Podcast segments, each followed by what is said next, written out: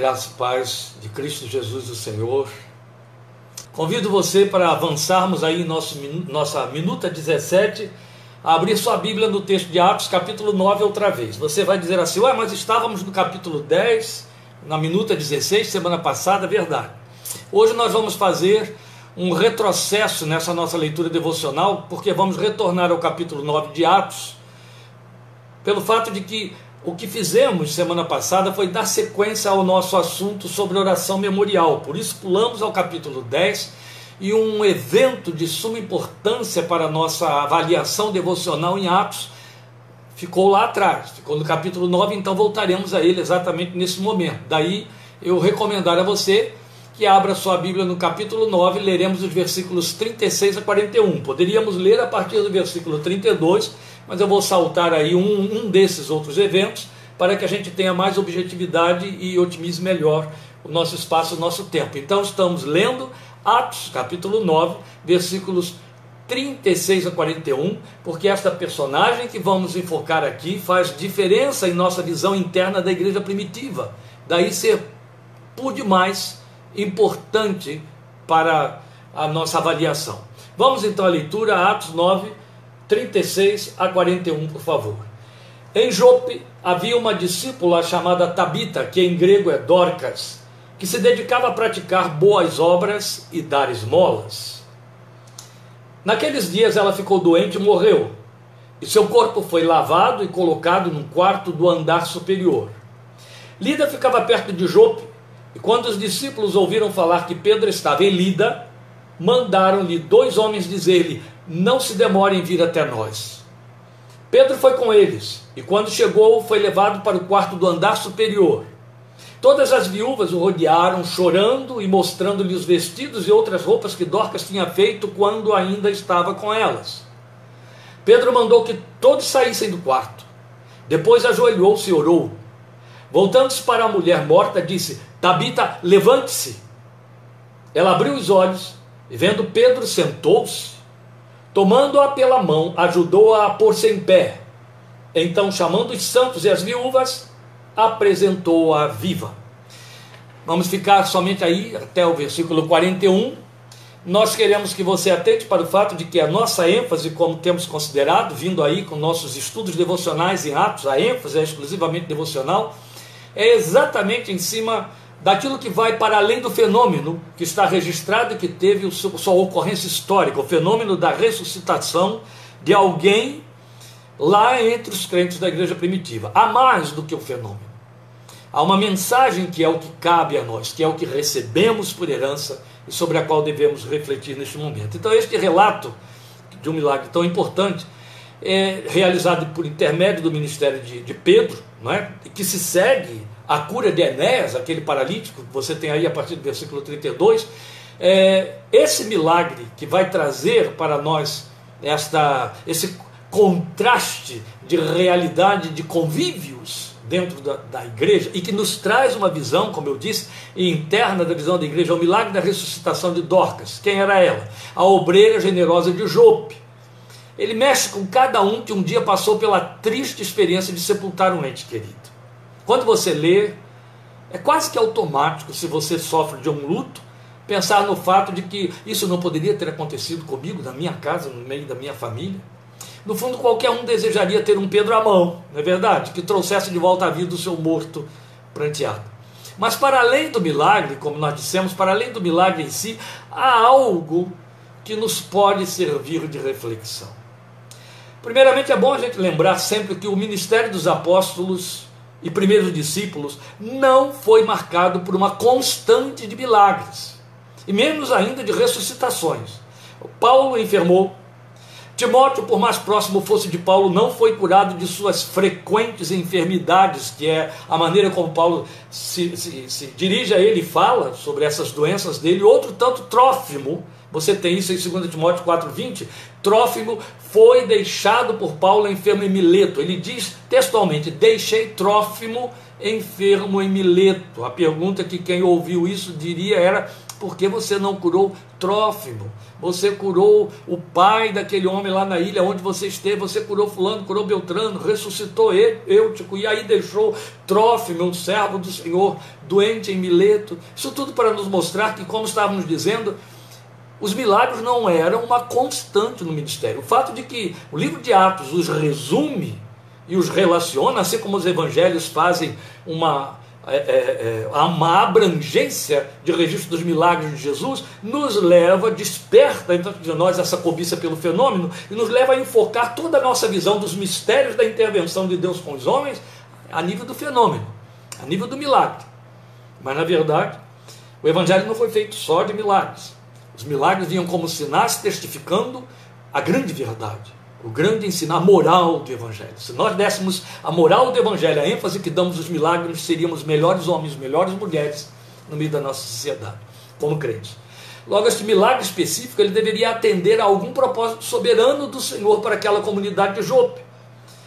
Tanto aquele que vem no relato imediatamente anterior, como lembramos aí, a cura do paralítico Enéas. Mas a minha atenção se volta para o fato de Dorcas adoecer e morrer em seguida, e só então os discípulos pedirem que Pedro se apressasse a ir até Lida, a ir até eles, em Jope, onde, lá de, de Lida até Jope, perdão, onde deixaram o corpo da senhora preparado, mas reservado. Quando Pedro chegou, ele foi rodeado, e aí eu vou citar aqui textualmente, por todas as viúvas que, pranteando, lhe mostraram os vestidos e acessórios que Dorcas fizera o que subentende, é, subentende perdão, em que consistia o seu serviço assistencial a favor dessa classe humílima e desamparada no meio da sociedade da época, que eram as viúvas. Era a pior sorte que poderia acontecer uma mulher, ficar viúva e sem um filho que pudesse lhe servir de arrimo.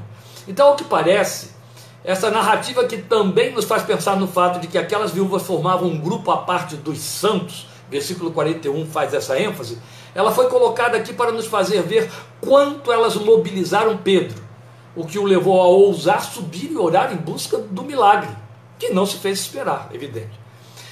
E aí essa mulher sobressai aqui por seu testemunho de vida ativa, numa liturgia de serviço contínuo para mitigar necessidades alheias. Ela fazia tamanha diferença em sua comunidade que essa comunidade não poderia passar sem ela. Crentes morrem, jovens, maduros, idosos, até crianças. Morrem como todo ser humano. O sonho dourado é que não acontecesse isso. Porque muita gente se confunde com a promessa de que quem crê em mim não morrerá nunca mais. Mas os crentes morrem, como todo ser humano. E não mais ressuscitam diante de nossos olhos, como nos primórdios da fé, como naqueles eventos, vamos lembrar bem, que entre várias ressuscitações, nós temos um sem número de incógnitos que não ressuscitaram já nos dias de Jesus e nos dias dos apóstolos do ministério da igreja primitiva. Nós sepultamos e nos despedimos deles sob lágrimas, agasalhando aí no nosso coração pela fé a esperança da ressurreição no último dia. Para os familiares, a perda é sempre insubstituível, para a comunidade, nem sempre. A perda. Mas estamos sempre nos despedindo de alguém mais cedo ou mais tarde. A Dorcas, essa Dorcas, de Atos 9, de Jope, ela deixou um grande vazio na comunidade de discípulos, a partir do momento em que morreu. E não só entre parentes, este é o ponto em questão. Ela deixou aquele espaço que parece não haver quem preencha mais, que vai ficar em falta. Aí eu volto a dizer: não é assim quanto a todos, não qualquer um. Mas na igreja há sempre alguém que é como Dorcas, não dá para passar sem. Se morrer, algo vai faltar. Não há substituição, reposição, indiferença. São vidas cujo legado se torna um memorial porque não há substituto para elas. Sabemos que todas as vidas contam, mas a experiência prova que há aqueles cuja vida forma um legado que ultrapassa em muito a memória parental, porque é fácil você pensar em parentes saudosistas. Então ultrapassa em muito a memória parental. Vai além das fronteiras domésticas, entre as quais qualquer um pode ser pranteado. São vidas que fazem história, que são em si mesmas a herança da igreja, um legado da comunidade local, às vezes da comunidade ou da influência de uma região inteira, até de um país. Não se trata de uma dor que ecoa na subjetividade de quem priva a existência daquela pessoa, mas uma coluna que é tirada do lugar e deixa uma sensação de vazio, de perigo, de insolvência. Como um sol que se apaga e lá se vai luz e calor. Aquela Dorcas era assim.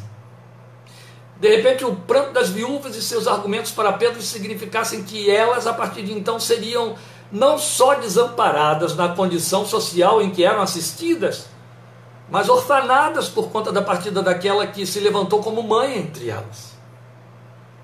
E aí eu traduzo aquele pranto assim: Quem nos vestirá agora? Quem nos dará cobertura que agasalha e nos dignifica? Eu também traduzo assim, fazendo uma aplicação contextualizada. Onde teremos referenciais para a dignidade cristã após a partida dessas vidas referenciais? Esse seria o pranto que nos caberia, o lamento que nos caberia, quando colunas são tiradas dentre nós. Da têmpera, do caráter, do tamanho dessa Dorcas. A verdade, meus queridos, é que nesta geração nós estamos empobrecendo como igreja. Esta é uma verdade. Baluartes estão partindo e a substituição está custando a ocorrer. Ainda existem esses crentes na igreja que a seu talante assumem outros, se dão a eles e por eles. Acolhem-nos, revestem-nos, são suas coberturas, ombro, útero, abrigo, sombra que simplesmente não podem faltar. Eles cumprem literalmente a proposta de Deus no plano do ministério do seu filho, da instauração do seu reino na terra, a proposta vista em Isaías 32. São como sombra de uma grande rocha em terra seca. São como águas em terra sedenta, no deserto. São como abrigo contra o vento. Lembram dessas metáforas de Isaías 32, ainda há algum tempo atrás? Estivemos aqui meditando nelas. Essas vidas se partem deixam mais que saudosa memória, deixam um espaço que outro não pode cobrir. Permita a Deus que a igreja dos discípulos da atualidade seja impregnada de dorcas, essas dorcas, que façam contraste com o triste epitáfio do rei Jeorão, lembram? Foi-se sem deixar de se saudar, está em 2 Crônicas 21, 20, isso. Não há epitáfio mais dramático, mais trágico. Nada pode ser mais deprimente. Mas imagine se a Dorcas não tivesse ressuscitado. Qual seria o epitáfio que se colocaria na sua sepultura? Nós te esperamos outra vez. Ou como viveremos sem você? Coisa semelhante. Mas isso dito da parte de uma comunidade, gente que não formava laços consanguíneos com ela, é altamente significativo. Como vidas levantadas por Deus em nossa geração, meus amados Cabe-nos investir na formação de um memorial que redunde no louvor e glória de Deus sempre que nossa memória for trazida à luz depois que tivermos partido. E aí cabe a pergunta: você investe nessa direção? Para além do reduto familiar, onde quase todos são bem recordados? Quais marcas você está deixando na sua passagem? Sabia que aqueles que passam a vida em busca de serem supridos, assistidos, satisfeitos, socorridos, não deixam memória alguma que gratifica quando partem? Estão longe da palavra que preconiza, cuja fé, depois de morto, ainda fala. Um grande compromisso que nós deveríamos assumir conosco e com Deus nesta geração é construir um legado de fé que ultrapassa as fronteiras da nossa família da casa sobre a qual exercemos influência. E para isso você não precisa ser pastor, missionário, ter título, ter liderança. Basta ser. Basta ser discípulo. De que serve ser pastor e não ser discípulo? Mas se é discípulo. O Cristo que há em você vai fazer falta quando você partir. Ou vai deixar uma memória que vai comprometer outros a quererem ocupar esse espaço. Suprir essa falta. Isso é um desafio. Deus precisa de vidas que se comprometam dentro da sua geração, como Dorcas. A respeito de quem o choro dizia: não podemos ficar sem ela. E eu quero encerrar essa nossa curta reflexão, porque esse é o espaço que temos separado a cada quarta-feira, por isso, Minuta da Fé. Eu quero compartilhar com você uma pérola da história da igreja moderna, ou da história moderna da igreja. É algo que eu já li há muitos anos, está aí nesses livros devocionais que edificam muito, não é? E é o testemunho de uma jovem americana chamada Helen Evan, crente, que partiu para o Senhor aos 22 anos de idade, tem dezenas e dezenas de anos no século passado, século 20. Ela cursava uma faculdade de teologia nos Estados Unidos e era marcadamente conhecida por sua vida de piedoso testemunho como uma cristã apaixonada por seu Cristo, de quem falava com ardor. Releve era caracterizada por uma vida santa, mas que não causava espécie em ninguém, entendeu? Não é aquele tipo de crente que, em lugar de ser luz que ilumina, ofusca com flash, não era isso. Mas era aquele tipo de crente que atrai, aquele tipo de crente é, em cuja presença você encontra refrigério, agasalho, orientação, socorro. Ela era amada por todos com quem entrava em contato. Ela era de contínuo vista junto a alguém, dentro e fora da faculdade de teologia, aconselhando, orando pela pessoa que precisasse de sua ajuda espiritual. Mas teve uma morte prematura, e a sua morte prematura pegou de surpresa seus amigos, seus colegas, os mestres da faculdade teológica. E o seu funeral foi marcado por muita comoção. No relato da sua biografia está registrado que a presença de Deus estava impregnando tanto e era tão perceptível naquele ambiente que no momento de, do seu sepultamento, sem que ninguém tivesse pregado qualquer coisa, aliás, não havia muita coisa além de lágrimas, o coveiro ajoelhou-se aos prantos e pediu que alguém orasse por ele, pois queria entregar seu coração ao Cristo que aquela moça que ele estava sepultando amou. Isso ficou marcado. Promoveu uma comoção no ambiente. Muitos anos depois de sua morte, muitos anos depois, ainda havia uma foto sua no alto da parede do refeitório da faculdade. Eles colocaram ali como um memorial daquela moça que marcou a sua geração e aquela geração de alunos que hoje eram mestres lá dentro ou estavam cumprindo seus ministérios aí em outros lugares. E aí, em certa ocasião, um professor visitante, no horário da refeição, viu a foto. Ele estava lá no refeitório com aquele grupo, ele viu a foto pendurada lá na parede e perguntou aos demais, que com ele estavam à mesa, de quem era aquela fotografia e por que estava ali. Aí todos os que ouviram a sua pergunta voltaram os olhos para a foto. E o ambiente, de novo, foi impregnado pela presença de Deus, só pelo fato de que se lembraram dela, de sua vida de fé, de seu testemunho. E aí, um a um, os alunos e os professores começaram a orar. E em pouco tempo, o refeitório estava todo de joelhos em oração na presença de Deus e rompendo a partir daquele momento um avivamento espiritual na faculdade de teologia, aquela marcada pela vida de Helen Heaven. Eu trago comigo pessoalmente o memorial de vidas preciosas que Deus permitiu que me marcassem e deixassem seu legado de fé e virtude. Dorcas, outras Dorcas, que deixaram um vazio muito grande. Eles partiram todos. Eles me deixaram orfanado. Não tinham vínculo parental algum comigo. O sangue que corria neles era diferente do sangue que corre na minha veia, mas era o mesmo sangue na alma, o sangue do Cordeiro de Deus, que nos tornava família eterna. Como eu disse, me deixaram orfanado, partiram todos. E sempre que algo me faz recordar de qualquer deles, é inevitável um pranto de gratidão, um pranto de adoração a Deus que acontece que me faz lembrar essa experiência aí ocorrida lá na Faculdade de Teologia dos Estados Unidos, a faculdade, faculdade da Helen Evans. Um pranto que é legítimo tributo do legado que eles construíram na e para minha vida de fé. Cada um deles é para mim como aquela Dorcas de Jope.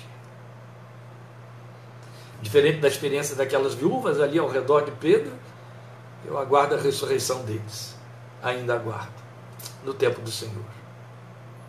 Mas vidas que me foram e continuam sendo referências. de construir um legado na minha vida. Ninguém foi chamado para que isto seja uma exclusividade. O Evangelho entrou na sua vida para que você seja aquela rocha de Isaías 32 e não se confine ao seu ambiente doméstico. É fácil. Mas na sua geração, dentro da sua igreja, no seu ambiente de trabalho, alguém que faça a diferença por causa do Espírito que nessa pessoa existe. Por causa dos valores do reino que ele depreende daqui, nos quais mergulha, incorpora, encarna e vive. E é, nas mãos de Deus, um instrumento não só de conselho, mas de socorro, de apoio, de exemplo. Porque a palavra de Deus diz isso, torna-te modelo.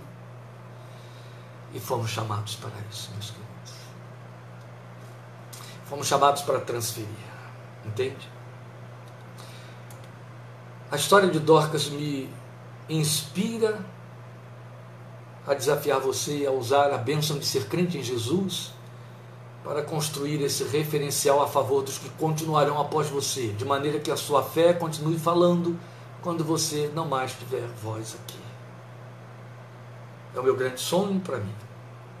Seja o seu sonho particular na sua vida.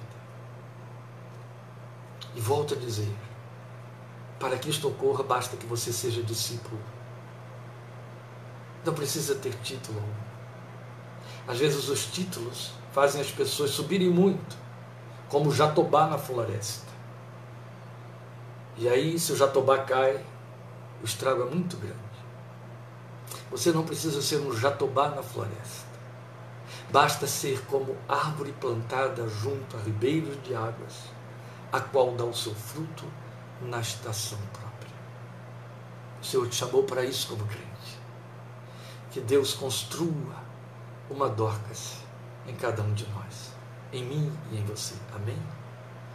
Juntos estaremos de novo, continuando aí sim em Atos capítulo 11, quarta-feira que vem, Minuta da Fé 18, e no próximo domingo, 17h30, aquele que há de vir. Estou ansioso por esta palavra, espero que você ore a respeito desse tema também. Aquele que há de vir. Deus te abençoe. Obrigado por sua companhia e participação conosco. Até quarta-feira e até domingo. Em nome de Jesus.